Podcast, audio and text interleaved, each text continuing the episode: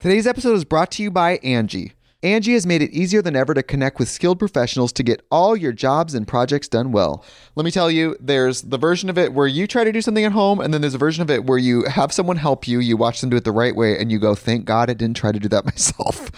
I have fully done things around the home that I think look good, and then a bang in the night, and I wake up to a shelf collapsing, a painting falling off the wall. Like it, I've I've seen it all go south. I own a home, and I can tell you, I know how much work it can take. Whether it's everyday maintenance and repairs or making dream projects a reality, it can be hard just to know where to start. But now all you need to do is Angi that and find a skilled local pro who will deliver the quality and expertise you need. Whatever your home project, big or small, indoor or outdoor, you can Angi that and connect with skilled professionals to get the project done well. Right now, one of my wish lists is I want a bike for my condo in Milwaukee, and I would love to rig it up on a pulley in the ceiling because I have one of those like lofted ceilings.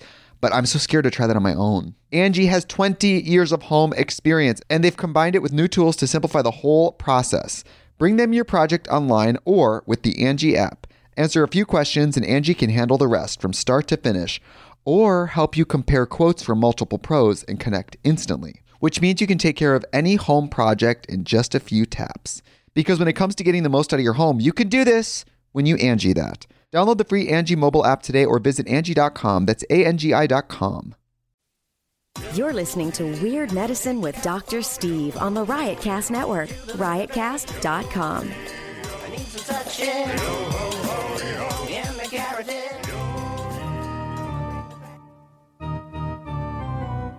I've got diphtheria crushing my esophagus. I've got Ebola virus dripping from my nose. I've got the leprosy of the heart valve, exacerbating my incredible woes. I want to take my brain out and blast it with the wave, an ultrasonic echographic and a pulsating shave. I want a magic pill for all my ailments, the health equivalent of Citizen Kane. And if I don't get it now in the tablet, I think I'm doomed and I'll have to go insane. I want a requiem for my disease. So I'm paging Dr. Steve. Dr. Steve. It's Weird Medicine, the first and still only uncensored medical show in the history of broadcast radio, now a podcast. I'm Dr. Steve with my delightful wife, Tacy. Hello, Tacy. How are Hello, you? everybody. Oh, she's doing her Dave Landau impression. No, I'm not. That's what people say when they say hello. Oh, oh, that's where he got that. Hey, this is a show for people who had never listened to a medical show on the radio or the internet. If you have a question, you're embarrassed to take your regular medical provider. If you can't find an answer anywhere else, give us a call at 347 766 4323. That's 347 Pooh Head.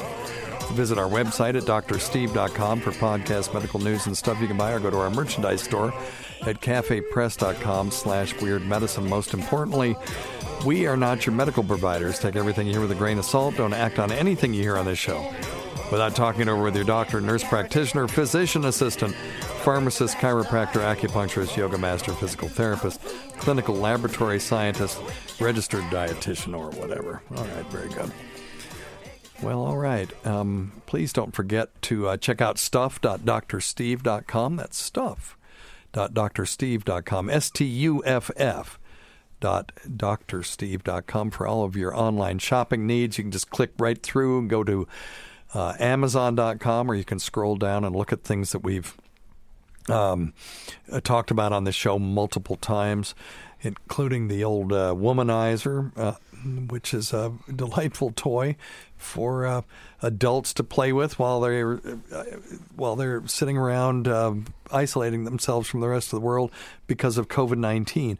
Check out stuff.drsteve.com. Uh, if you want to get to your ideal body weight, do it with me. Do it on Noom.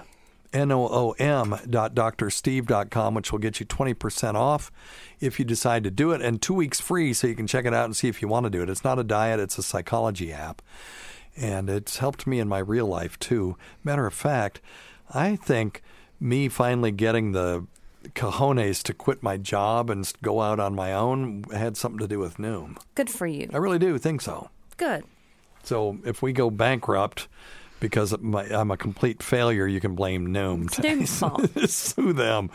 Uh, and premium.drsteve.com will get you archives of this show for a buck ninety nine a month, or you can go to drsteve.com and send us thirty bucks. There's a link on there, and you can get a thumb drive, and I've got a whole bunch of new thumb drives with Just for you. 17 gigs of crap on it, which would be every podcast that's ever been done on Riotcast Network. And uh, you get an extra, what, 15 gigs of uh, free space you can use to put uh, your own prawn on or whatever you want to do. And then check out Dr. Scott's website at simplyherbals.net. Well, how are you doing this week? I'm okay this week. Are you? Mm-hmm. Well, yay.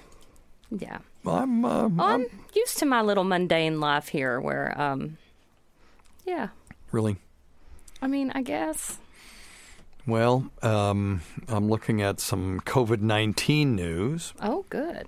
12 states see rising COVID 19 hospitalizations as Arizona asks hospital to activate emergency plans. So here we are. You know, a lot of us thought this thing was over. It's not over. It can be mostly over. Or sub- let me say, substantially over is probably a better word. But with all the states opening up and the rioting and all, all of all of the recent well, events, the uh, lack of physical distancing, we'll just say that. yeah. Yeah. Uh, that remains to be seen. We are recording this Is it wrong to say rioting? on no, no, no, on June 10th. Well, no, but it's I'm you know I- I'm, I'm not making at, a judgment No, on it. no, I, I get it. I know, and I'm not either. I'm looking at it from a medical perspective. So it's the lack of physical distancing that's going to cause a problem. It's not. Oddly you know, enough, the most of activity them that I saw on the news had masks on. Yes, which you know, if you're going to be doing naughty things, wearing a mask is probably a smart thing to do. And you know, w- what's funny is, uh, you know, I went to the bank today to transfer some money around. Three months ago, if I had walked into the bank lobby wearing a face mask that covered, I, you know, they would immediately have loaded up bags with the blue dye and sent me on my way. And I'd be going, no, no, wait, I just want to make a deposit. And um, so, but now if you go in there without one, you know, you're a pariah. So it's very interesting. Interesting how things have changed in just three months. But we're recording this on June 10th. So, um, as far as the uh, demonstrations and uh, which and all those other activities are concerned, remember it takes five to seven days for the majority of people to develop symptoms. Ninety-six percent will develop symptoms by day eleven. So you're talking 10 days from whenever this started, you know, which was last week sometime. So, uh, yeah, we're about seven days in, are we, at this point? Yes, and it's not just about the lack of social distancing. I mean, it's also about just people being everywhere all the time. Well, I, right, right, I just wonder what the results are from that. It almost seems to me, if you listen to the news and you watch the numbers, that it's actually worse now than it was when we were all Hmm. on the down low. But you know, that's just what it seems to me. Well, Who we've, am I? we've I don't know. well, and it may seem that way. You know, that was uh, I, I think it was. Um, oh, who was the comedian? If it was Brian Regan, but he was talking about how he's watching the TV and everything's mayhem and, and horrible things happening, and he looks out his window. It's like looks okay from you know to me. You just hear crickets. So uh, there there are hot spots of activity. There are hot spots of viral activity. Sometimes those two things go together. But um, if you Google uh, uh, let me see, RT, which is the um, the calculation of how many people, um, uh, the effective reproduction number of a, any particular virus, and I'm going to RT uh, right now. Uh oh, it's not coming up. Oh, see, this is this is what happens when you improvise while while you're in the middle of doing a show. Let me see if I can come back to that. But it's uh, rt.live. And what it shows is that even the the st- state with the highest reproduction number, in other words, you expect the highest number of people to maybe I'm on Safari. That's the problem. Let me just do this in Google. The highest number of people who are being infected by any one person. Okay, so the R zero or the RT number. This, um, uh, yeah, here we go. Okay, so in in Chrome it looks pretty good. Looks right now. Let me see what the highest state is. Um, ten highest states are right now. Oh no, ten largest states. I want the ten. Come on. Do, do, Yeah, really. Sorry, everybody. I have a theory. Do you want to hear it? Yeah, yeah, yeah. yeah. Okay, so my theory is that things aren't better, but people just can't Can't it. stand it anymore. Yeah, That's my theory that they got as much quarantine as they could get out of it. and us, they've had it. and and and and they just can't do it anymore. Okay, so and you may you may be right, and I know there's there is some of that for sure. So let's look at the R the effective reproduction number of different states. Okay, so remember if you have an an RO or RT, whichever nomenclature you want to use, of two, that means every one person infects two people. So you have one person gets it, they infect so he, inf- he infects two, those infect four, and then eight, and then 16, okay? And then 32 and 64, etc. So that is geometric increase where you're multiplying by some number every day, okay? By some number that's greater than one. And when you have an R0 or RT that's greater than one, you should see a marked increase in number of cases over time. If it's less than one, then you will see a decrease in cases. And if it's exactly one, one person gives it to one person. If you have 20,000 people who have it, they're going to give it to 20,000 people. So every day you'll have the same number of cases, right? Okay.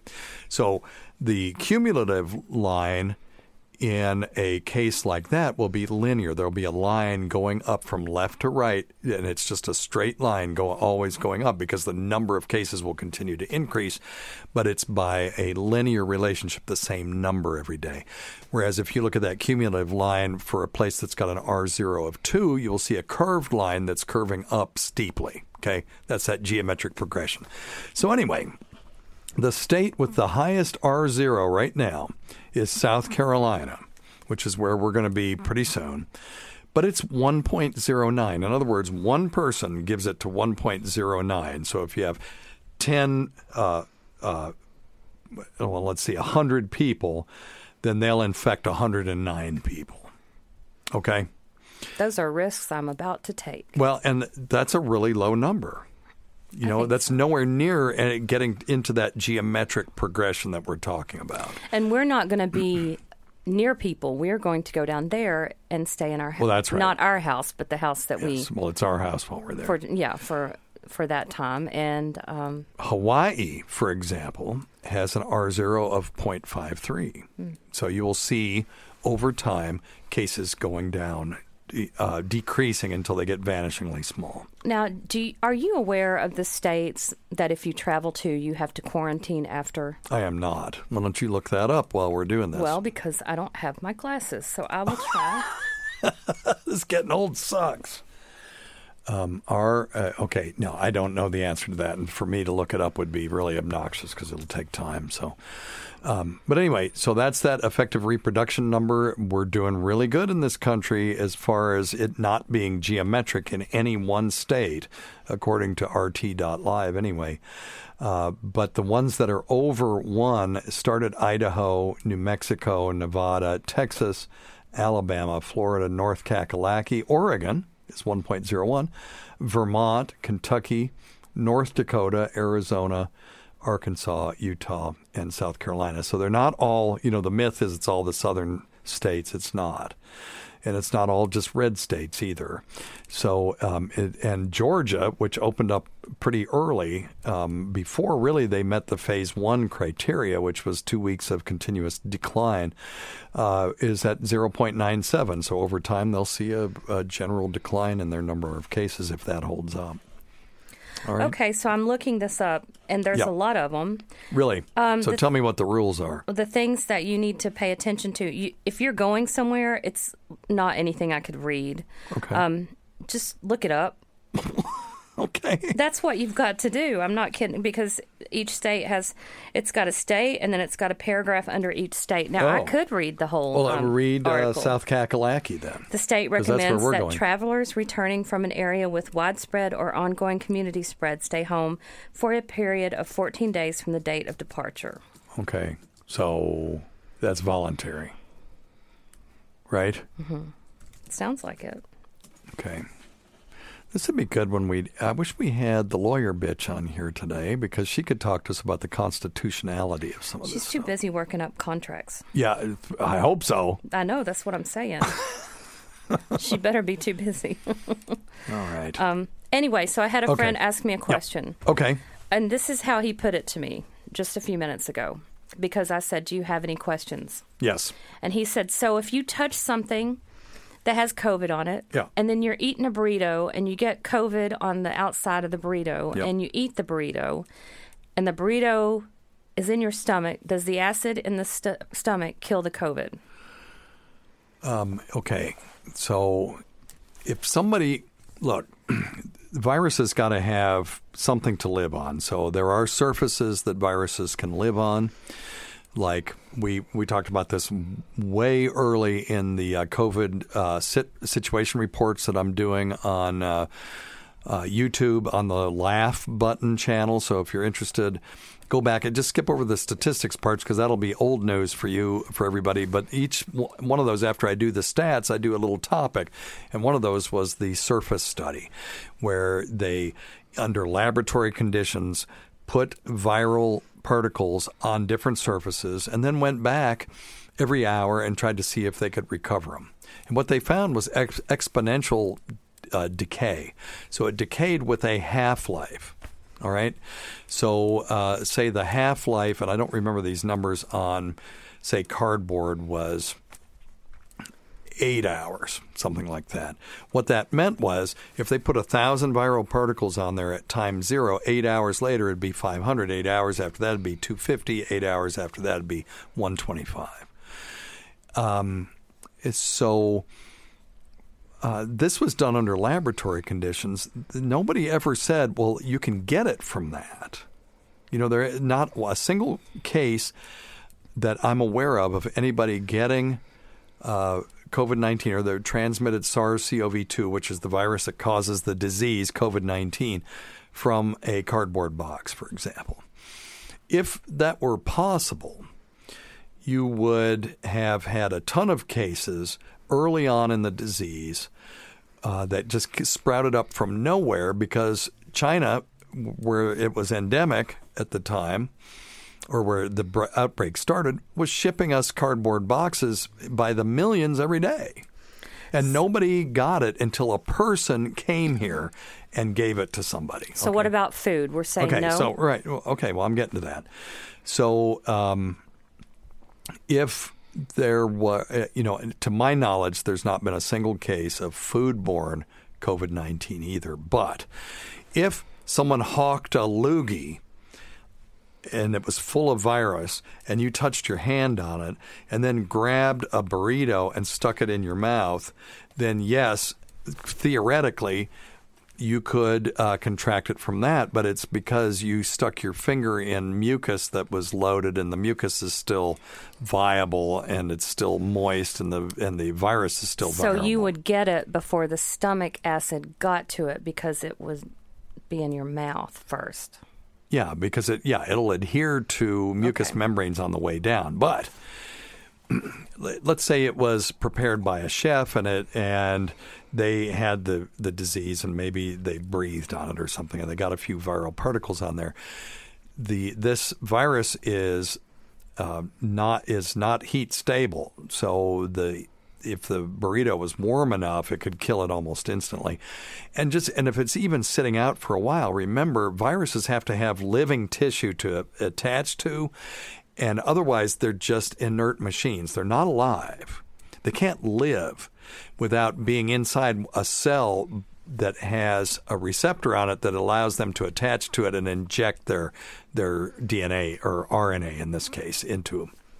So they're not alive. So they just sit there. They're inert machines, and they they dissipate very very quickly when not inside a host.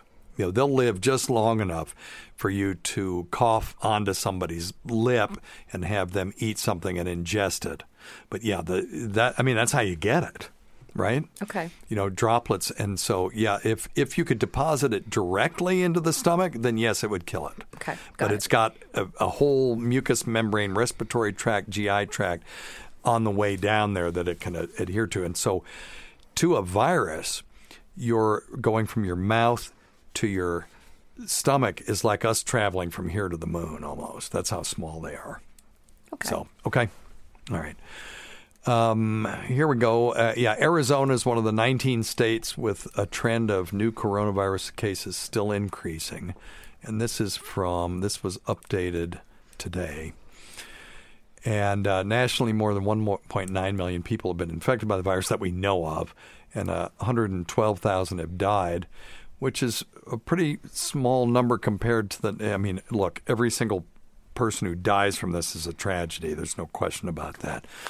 But the original estimate of 60 million people getting the virus, like influenza, and uh, 3% of those dying, which would have been 1.8 million people, has not been borne out, which thank goodness that they've not, that it was not borne out. So the people who say this is no worse than the flu and we're overreacting, No, it's worse than the flu in the sense that the normal influenza has a mortality rate of about 0.1%. Now, the flu pandemic of 1918 killed about 10% of people. That was a, a, an outlier. That's why we still talk about it with these sort of reverent tones. But even the swine flu pandemic of 2009 that took out our friend Barry the Blade and almost took out our friend um, uh, Richard Smith, Richard David Smith, who is the um, founder and co-owner of Hyper Fizzics, by the way, an energy drink for nerds. Give him a little plug. It's Hyper F I Z Z I C S. Get it? So anyway, um, but he ended up on the ventilator. But even that pandemic, I believe, if my if I'm remembering my numbers right, the uh, mortality rate was 0.1 percent or less. so of how many lives cases. total about did that equal? With It was like thirteen thousand. Okay. something like that. If I, I mean, we got to look it up. We so we've had a lot more deaths with this because I hear continuously, continuously people saying, "I don't know a single person with this virus. I don't think it's you real. It's no worse than the flu." You wouldn't necessarily know anybody that ever had it because we're talking um, about a country, of 350 million people. We've had about a million get it. So, you know, if you know 200 people, there's a good chance that you won't know anybody that's had it. But that's that's the scary thing about large numbers is that you know the the risk to the individual is low, but the risk to society overall is pretty high. Okay, I'm looking uh, 2009 H1N1 pandemic. Let me see if I can find the mortality rate on it. Um, okay, right. hmm, Okay. No, I, I, I can't put my finger on it real quick. You could, though. Could you look that up? Again, can't see. I'll try. Okay, well, it, it's. You know what? You want me up here? no, what I was going to say is that you're just looking for a number. just looking for a number. Okay, uh, CDC estimated 151,000 people worldwide died from H1N1. Globally, 80% re, uh, related deaths were estimated to have occurred in people younger than 65 years of age. You know why? Because we, those of us that were older, had been exposed to this uh, va- virus before in the 70s. And um, I have here in the United States yeah, thank you. I just twelve thousand four hundred and sixty nine deaths. Wow, yeah, that's really low. And that's weird that it was that low, and we knew two or one, you know, one Well- person, and then another person almost died from it. Again, I, I didn't read the whole paragraph. I just saw Yeah. deaths, U.S. and a number. Gotcha. So that could mean. Yeah, and I'm not going to read the whole paragraph. That's that's where we're at with it. We're going to go with that. We've done this awesome show prep today. Uh, let's see. Final estimates that were from April twelfth, two 2009 to April 10th, 2010. Approximately 6.8 million cases. See, I saw. I, I see 60.8 What- what did I say? 6.8. No, 60.8. That's what I meant to say. Sorry.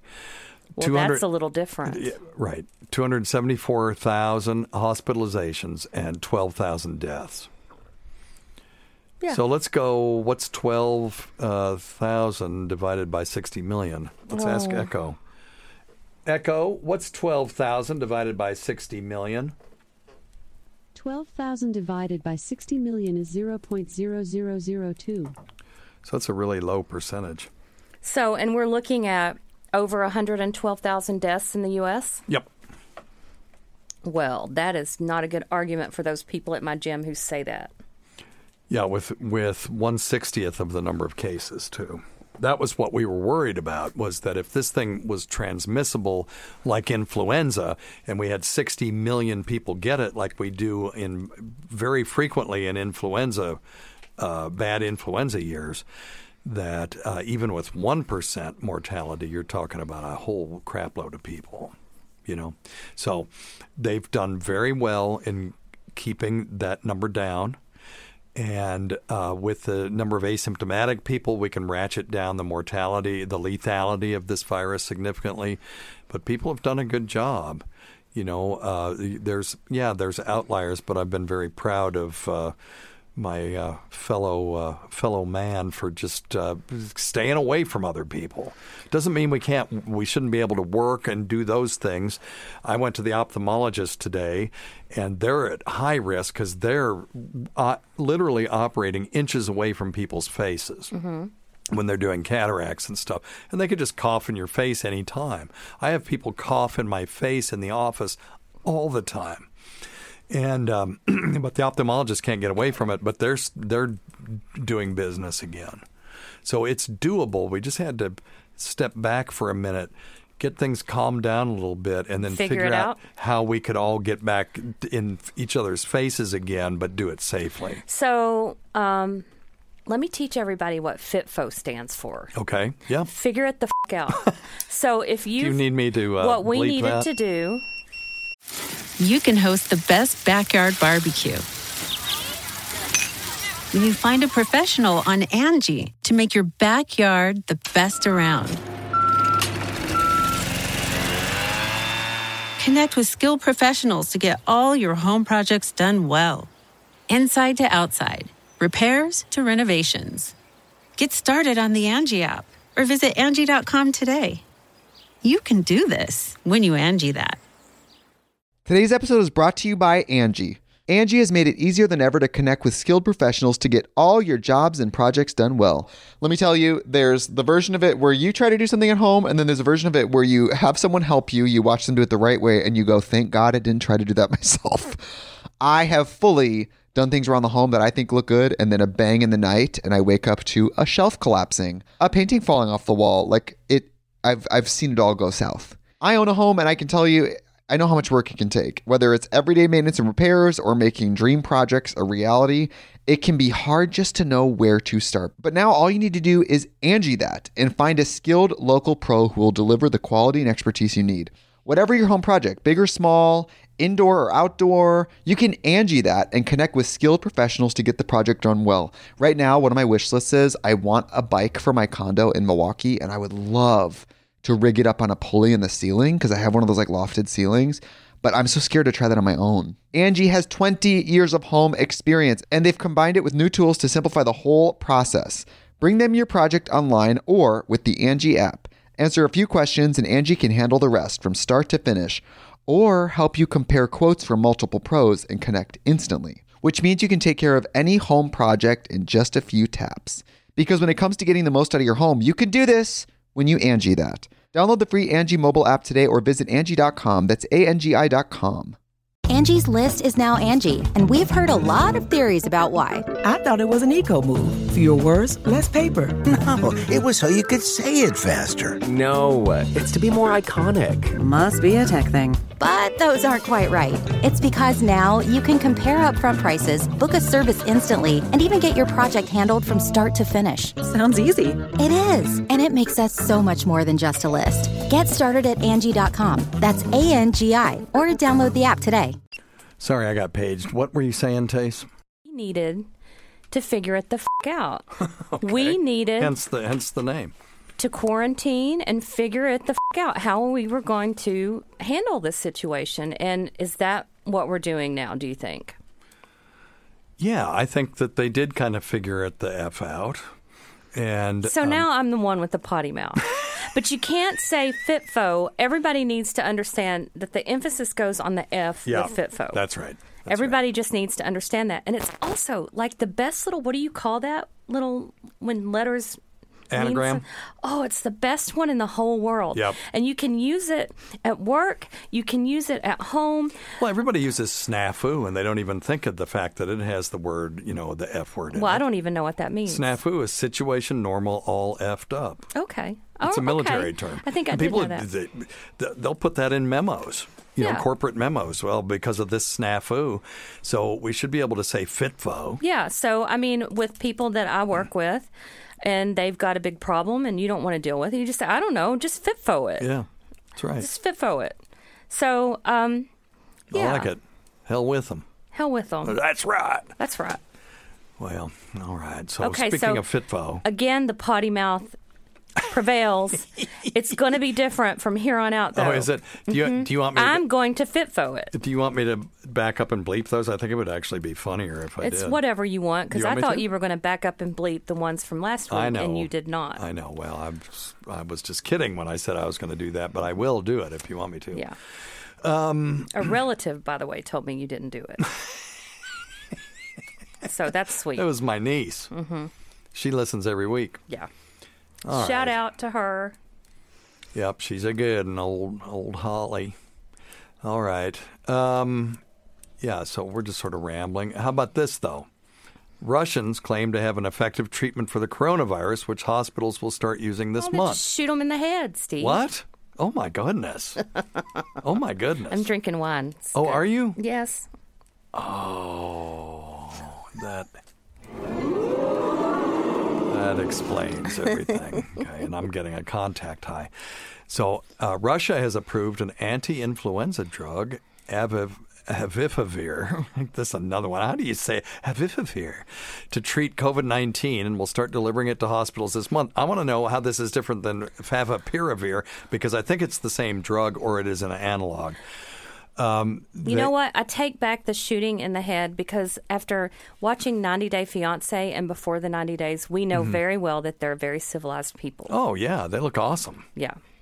But old Big Ed, though, what's up with him? Well, he was that he wasn't from No, he's not from Russia. It's. Lana. No, the uh, actually, to be honest, w- perfectly honest with you, the people from Russia on that show seem more normal than, than the Americans that are going over there to meet him. You're right. So I was just that was just a joke about shooting in the head. I didn't mean it. some, that's some joke.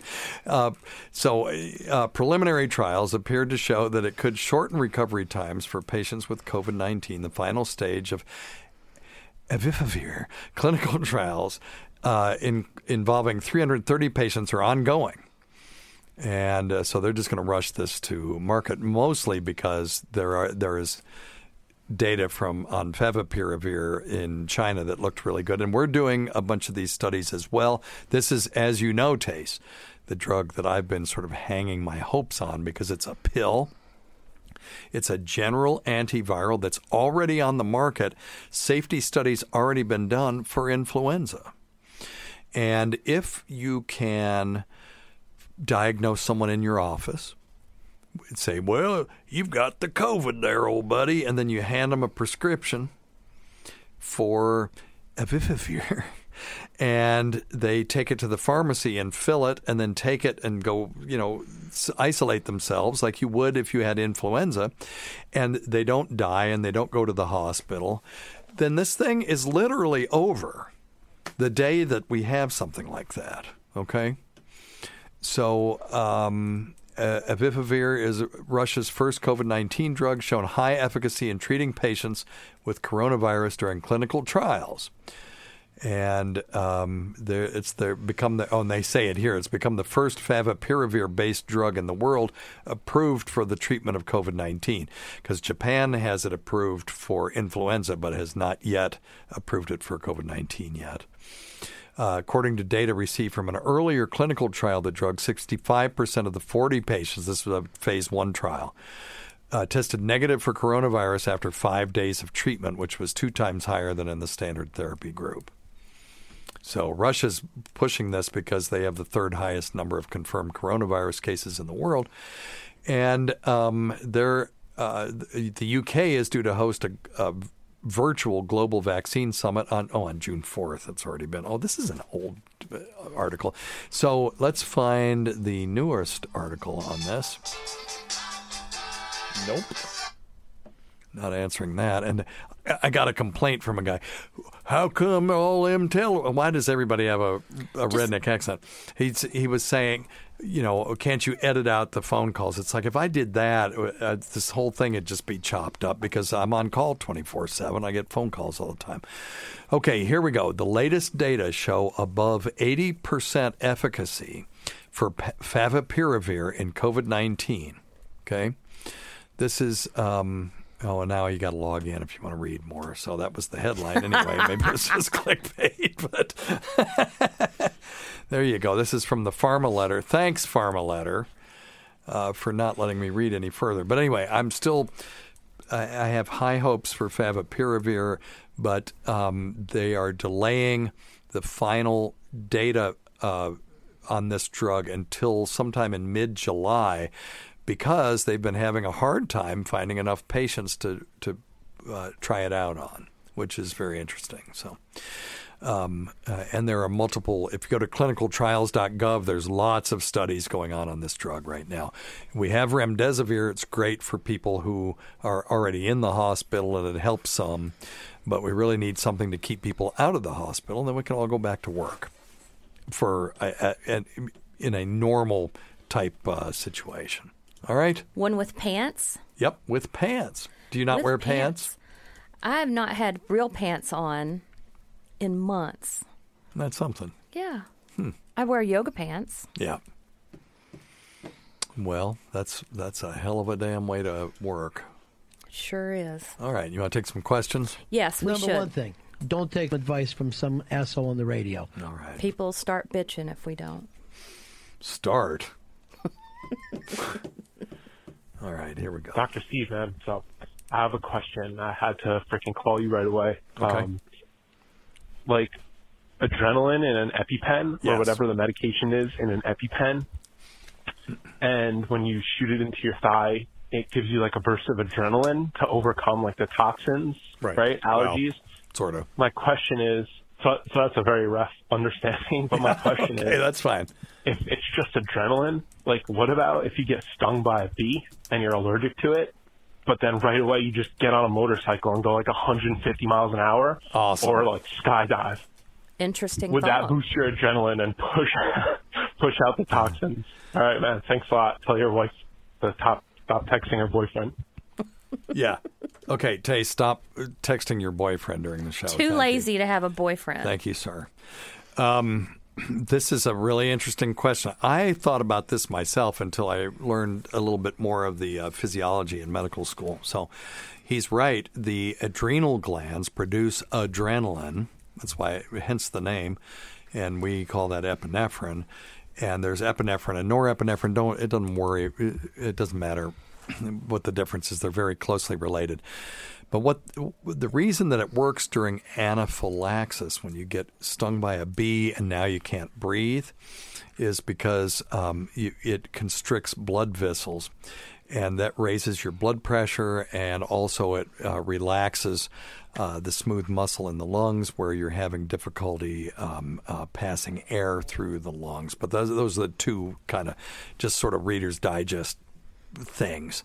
So why couldn't you just skydive? Just get in your. Of course, practically speaking, you don't have that much time. So, but let's just say you could teleport yourself to ten thousand feet above the ground and. And now you've just scared yourself into producing a bunch of adrenaline. And uh, the the problem with that is the, adre- the adrenal glands produce it in much smaller amounts because if that really worked, do you not think that when you can't breathe that you're not producing a ton of adrenaline because it's terrifying, right? I would think so. Yes, so you are. So you can't breathe. Your tongue is, uh, and your your lips are swelling, and now you're, uh, uh, you know, struggling to get oxygen into your lungs. Your adrenaline level is about as high as it can get, and still, people die from anaphylactic shock. So that's not enough, and the reason is is that adrenaline in the bloodstream is measured in pico, pico, picograms per milliliter, and that is you know billionths and and trillionths of a uh, of a gram, whereas what we give people when we shoot them up is you know 0.3 to 0.5 milligrams of um, uh, so you know thousandths of a gram. So you're talking you know millionths, billionths, you know these vanishingly small numbers compared to what we can inject into somebody. And so when we do that, it's sort of hyperphysiologic doses, and uh, then you get the the medicinal effect from the adrenaline that you don't get when you just let the adrenals do their job by themselves. So, what are the why. side side effects from an adrenal pen like that? Oh, if you just gave it to yourself, your blood pressure would go up, your heart would start beating rapidly, that kind of stuff. Yeah, don't do that. Matter of fact, if you get too much adrenaline, I mean, you can stop somebody's heart with that if you gave them an overdose of it. So, all right. Oh, let's look at um, what is uh, lethal dose. just you know, just uh, just out of curiosity, taste lethal dose of epinephrine. You might give people ideas. What? Okay. Um, yeah. Oh, oh, and here's the thing: they used to give this to us in these weird concentrations because you can get adrenaline in doses that you would use for a code blue, and they're different than if you're doing an anaphylaxis. And they, they would give it in concentrations, you know, one to one thousand and stuff. It was confusing to people. So I'm not going to look up the, uh, but it can be. Um, certainly an overdose. Oh, here we go. Doctor charged with manslaughter for giving patient a lethal. Oh, don't keep me in suspense. A lethal dose of adrenaline 10 years ago. Okay, a doctor gave a fatal dose of adrenaline to a patient. This is from the Brit- British Medical Journal, who was in septic shock, is standing trial for manslaughter more than 10 years after the death. This doctor, who moved to the United States soon after the incident, returned voluntarily. Um, okay, well, anyway, so yeah, I can. Uh, you can certainly uh, overdose people with this drug because it is, you know, it's very um, uh, has a, a really powerful effect in the body to constrict blood vessels. All right. All right. Excellent. Excellent question. Um, Hey, Dr. Steve. This is Calvin from California. Hey, Calvin. So I was wondering if a patient is presenting with a cancerous lump, let's say in the abdomen, why can't they just uh, tie off the blood supply until the tissue becomes necrotic and rots and dies uh, naturally because the blood flow would be uh, shut off and cut off, pinched off, and all the other offs. Uh, and then after it's dead, then remove it with a scalpel or have medical grade maggots uh, eat it out, which is actually Oh, kind in your abdomen? experimental Thing No. maggots medical grade maggots. Flesh. Uh, and they turned out to be pretty clean. Anyways, thank you much. Uh, have a wonderful day. Okay, so Calvin's idea is you've got a tumor, and let's say it's it's, and most tumors inside the body, by the way, are not pedunculated. In other words, they don't just have a stalk that you could tie off. But let's just say you had one. It had a stalk, and you could just tie it off. Which, by the way, the idea of robbing it of its blood supply is a good one. I'll give him one of these for that a bill. because there are drugs that will target the the blood supply of a tumor or the basement membrane of the of the um, uh, the tumor's ability to force the body to give it blood supply, right? Because then it's got to. When a tumor is growing, it's got to recruit blood vessels to feed itself, or it will just die. And sometimes that happens. Well, anyway, but so let's say you had a tumor in your body and it was pedunculated, i.e., on a stalk, and you just tied it off and left it. Now uh, you have dead tissue inside your body. And the body's got to do something with it. What is it going to do? Well, Calvin's idea is put medical grade maggots in there. There are such things. Never heard of that. When you have someone with a really horrific, like leg lesion, let's say uh, we we've seen this in homeless folks who will have their legs wrapped maybe for several months and not look at it, and they know they've got something going on, but they don't know what it is, and then they come in and you open up these these um, wrappings, and there will be this you know 10 centimeter, 20 centimeter, this huge, so, you know, 10 centimeters, what, like six inches, something like that, uh, wound that's deep and it's just got all kinds of dead tissue in there. You can take sterile maggots and throw those in there and then cover it up, and they will go in and eat all the dead tissue. And then when you unwrap it, you just clear out all the maggots. You got nice, clean tissue, and it doesn't hurt like if you had to go in there with a scalpel and clean it all out. So those are used and um, uh, so, but his idea is so you've got this dead tumor inside the body, just fill up the abdominal cavity with these maggots and let them go to town. Not a good idea. Why not just if it's pedunculated, just go in and go ahead and tie it off, but then cut it, you know, at the stalk and um, uh, just remove it. That's what we would do we would remove it. You don't want dead tissue inside the human body. There is a thing called tumor lysis syndrome. Tumor lysis syndrome occurs when you give somebody chemotherapy and they've got a lot of tumor in their body, let's say lymphoma, where lymphoma, you've got all these enlarged um, lymph nodes, right? And you give them the chemotherapy, and all of the lymph nodes die at once. Now, the body's got to do something with that tissue. You can't go in and scoop it out. And many of those folks will go through this thing called tumor lysis syndrome, where there's so many products of dead tissue floating around in the body that causes problems. One of the things is it can cause gout, it can cause um, uh, low blood pressure, all kinds of things, and they can get really, you know, deathly ill. And uh, there is a, you know, a small number of people who, who get that will become uh, uh, so so ill that they will succumb to their illness, even though the chemotherapy killed all the tumors in their body. So you, oncologists are always vigilant looking for tumor lysis syndrome. So you don't want to induce that by killing somebody's tumor and just leaving it in their body. If you kill it, you got to remove it. Okay, that's why. And okay. no no intraperitoneal, no no sterile maggots inside the uh, body cavity on there. Those are for topical use only. Hmm. All right. If you want to see something gross that has something to do with maggots, and I'm just going to warn you right now, do not Google image this.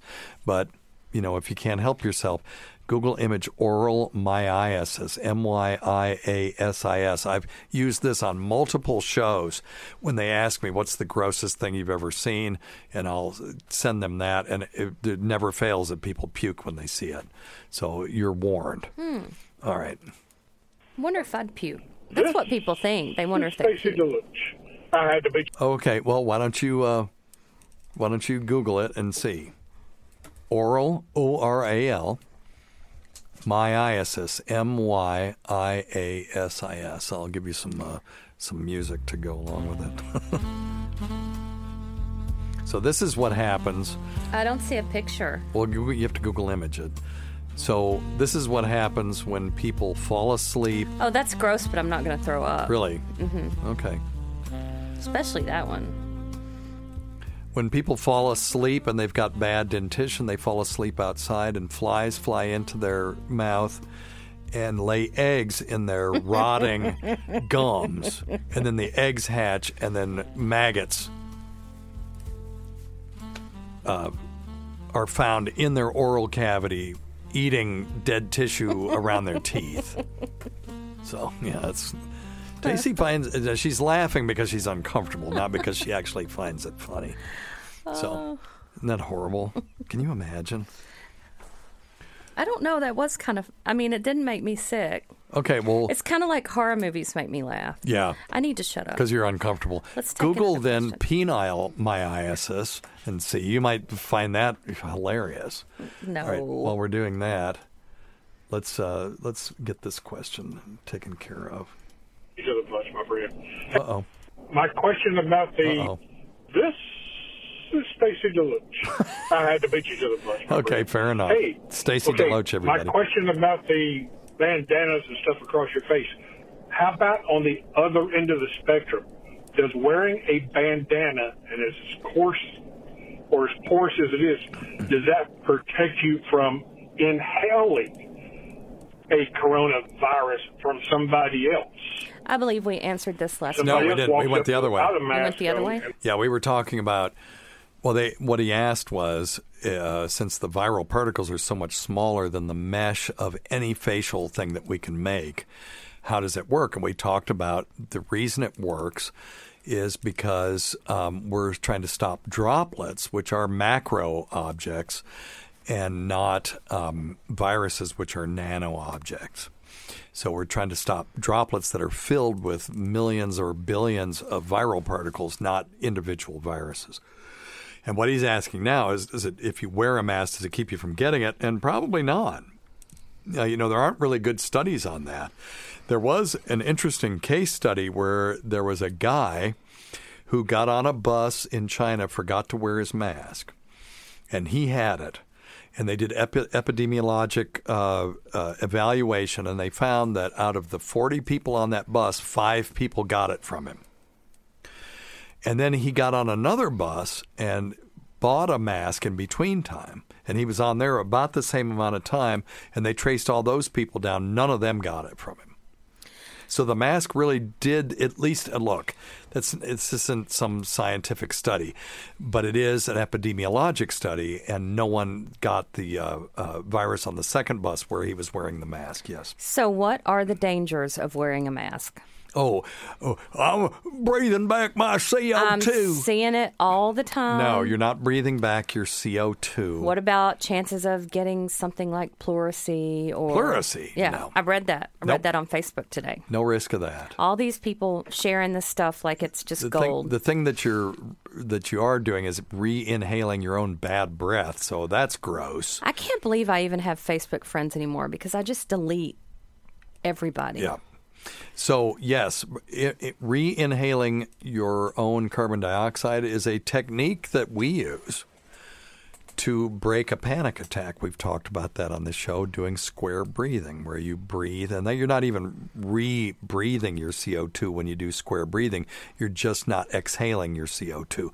That's when people breathe in for four beats, hold it for four beats, breathe out for four beats, and hold it for four beats, so that you're only breathing in or breathing out one quarter of the time, and it's impossible to hyperventilate. So people who have a panic attack hyperventilate, and then they start getting symptoms of rapid heart rate, uh, tingling around the arms or uh, the uh, fingers and the mouth, and, and they have these horrible symptoms. They can break that by square breathing. Another way they can do it, though, is by holding up a brown paper bag. It doesn't have to be a brown paper, but a bag where they re-inhale their carbon dioxide right? So they're increasing the carbon dioxide levels of their blood. But ma- when you do that on a crowded train or a subway, you've just marked yourself that you're having anxiety, and you now you're you've put a target on your back. You're now a victim or a potential victim because you're breathing into a brown paper sack on the subway. Uh, but it, it's perfectly safe to do that. But when you have one of these masks, there's no um, uh, there's no seal there where you're breathing out into this mask and somehow it's trapping carbon dioxide and then you're breathing it back in again. If if you are at all, it's less than one percent. Okay. So That's I- what I thought. I would love to do a study where we measure uh, arterial carbon dioxide in people's, you know, bloodstream with a mask on and with it off, and see if there's any variation. I would wager that it would be less than one percent difference. All right, that's a good question. I mean, it's a good question. You got any other myths from your Facebook pals? Oh, there's this one big long thing that's going around that just talks about how COVID is basically a conspiracy. okay, I know. And and it goes I don't on even like to talk point about after that point because- after point after point after point. And it's these well-meaning women who don't understand what danger they're putting Well, out there by sharing that they kind want of to information. feel better about it. If if it's a conspiracy, then you don't have to worry about the virus doing anything to you. You know, if you're scared of the virus. Now, oh, there's also a big rumor that the CDC says to stop wearing masks. I haven't seen that. Okay. Um, uh, the CDC never really said that the mask will keep you from getting it. It's so that you're not transmitting it to someone else. Mhm.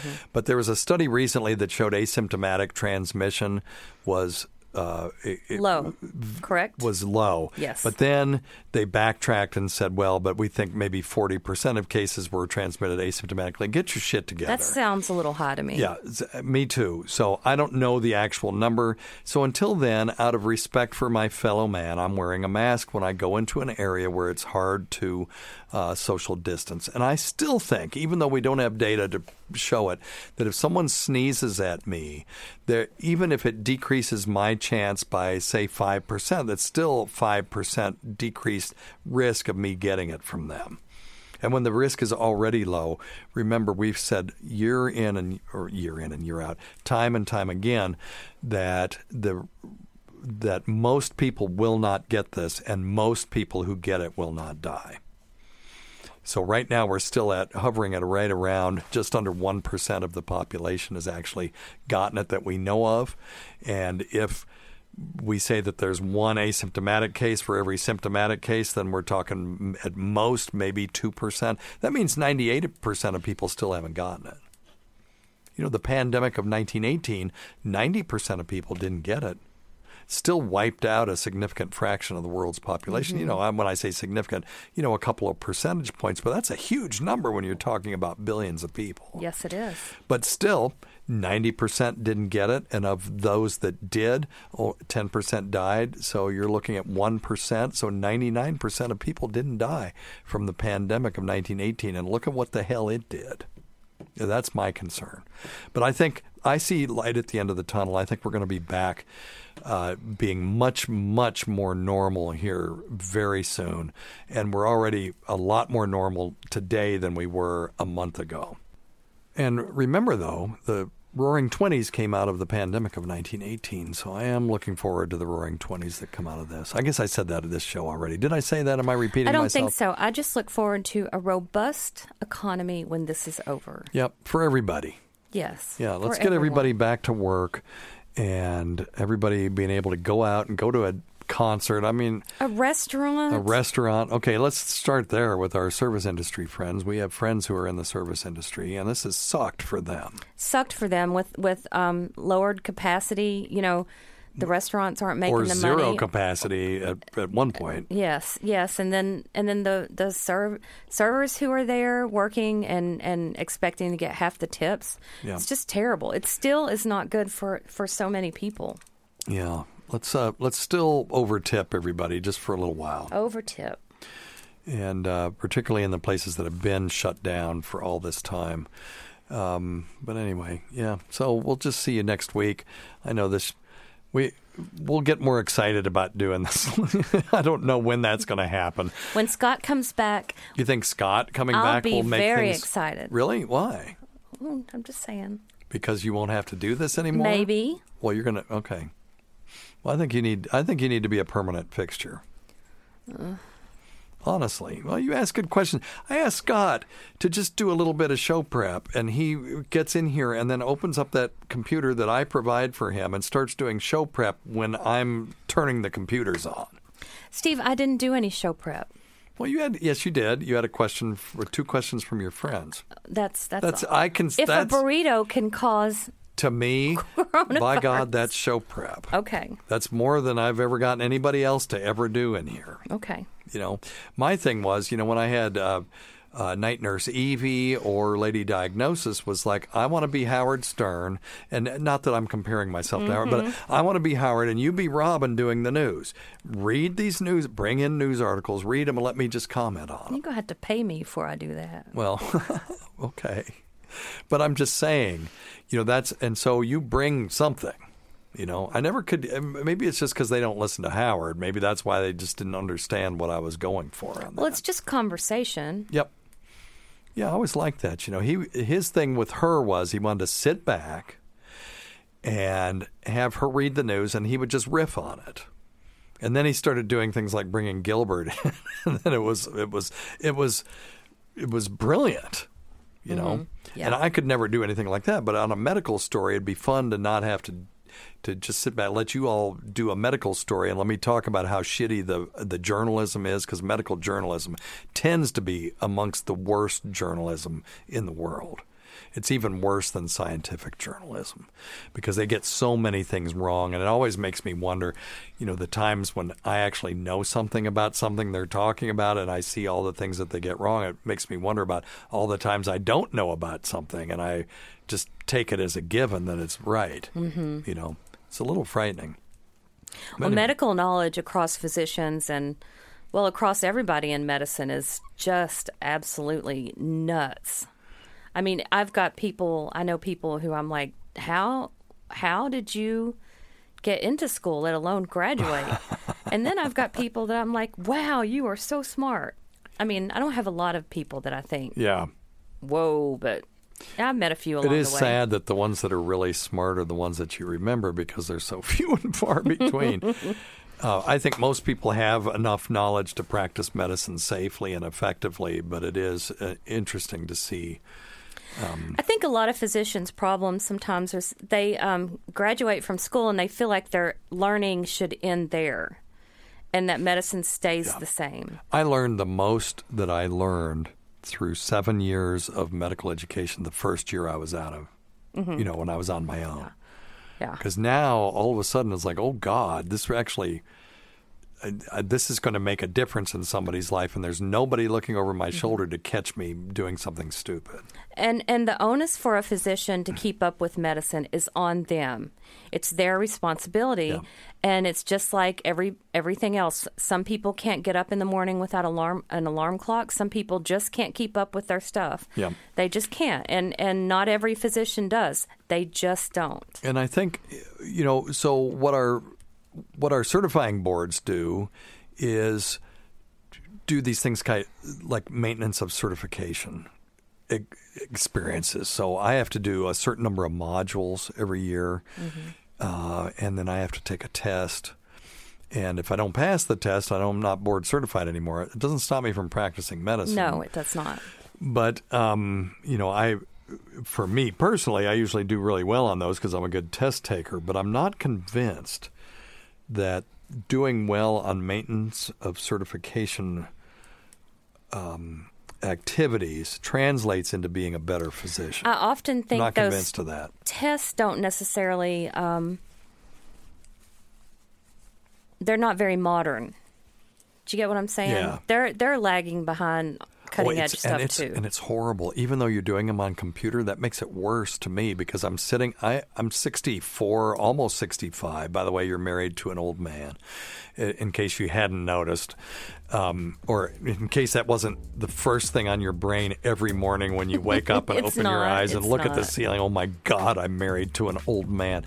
But um, uh, I can't sit in front of a computer screen for eight hours without there being an adverse effect on my vision. Yeah. And they put the pictures at the end, and they're always crappy. And you're supposed to look at these pictures, and I'm just looking at them with blurry, trying to figure out what the hell they're trying to show me. You know, Mhm. looking at an at, at a picture on a crappy computer screen at the end of eight hours of an of an X-ray of someone's chest is almost impossible. Now, it's not real world has nothing to do with anything in the real world. You know, I would go to the radiologist if I couldn't tell what it was and ask them. You know, that's a sign Exactly. of a good uh, physician is when they don't know something, they go to find ask questions, out. and that's not always the case. And then I think a lot of times, um, oh, I lost my train of thought. Well, you have Never to have mind. that.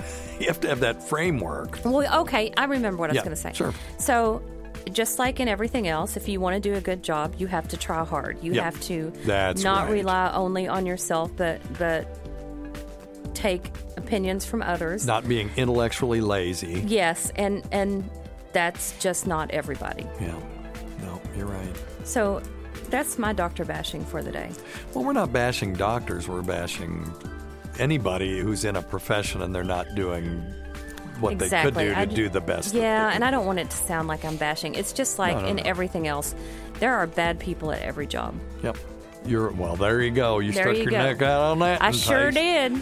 Well, we can't forget Rob Sprance, Bob Kelly, Greg Hughes, Anthony Cumia, Jim Norton, Travis Teft, Lewis Johnson, Paul Ofcharsky, Eric Nagel, Roland Campos, uh, Sam Roberts, Pat Duffy, Dennis Falcone, Matt Kleinschmidt, Ron Bennington, and Fez Whatley, whose support of this show has never gone unappreciated. Listen to our SiriusXM show on the Faction Talk channel, SiriusXM channel 103, Saturdays at 8 p.m. Eastern, Sunday at 5 p.m. Eastern on demand, and other times at Jim McClure's pleasure. By the way, I'm still lobbying to do live shows that would be completely different from the content that you hear on the podcast. Many thanks to our listeners whose voicemail and topic ideas make this job very easy. And go to our website at drsteve.com for schedules and podcasts and other crap. Until next time, check your stupid nuts for lumps, quit smoking, get off your asses, and get some exercise. We'll see you in one week for the next edition of Weird Medicine. Goodbye, everybody. Thanks, Taste. You're a good.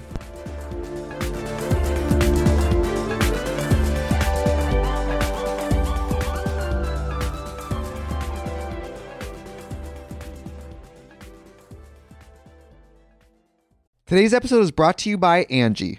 Angi has made it easier than ever to connect with skilled professionals to get all your jobs and projects done well. Let me tell you, there's the version of it where you try to do something at home, and then there's a version of it where you have someone help you, you watch them do it the right way, and you go, thank God I didn't try to do that myself.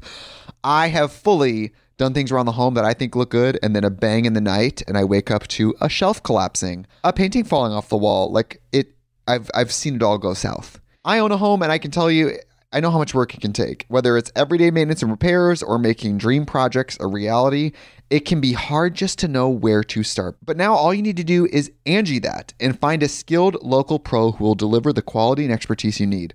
Whatever your home project, big or small, indoor or outdoor, you can Angi that and connect with skilled professionals to get the project done well. Right now, one of my wish lists is I want a bike for my condo in Milwaukee, and I would love to rig it up on a pulley in the ceiling because I have one of those like lofted ceilings. But I'm so scared to try that on my own. Angi has 20 years of home experience and they've combined it with new tools to simplify the whole process. Bring them your project online or with the Angi app. Answer a few questions and Angi can handle the rest from start to finish or help you compare quotes from multiple pros and connect instantly, which means you can take care of any home project in just a few taps.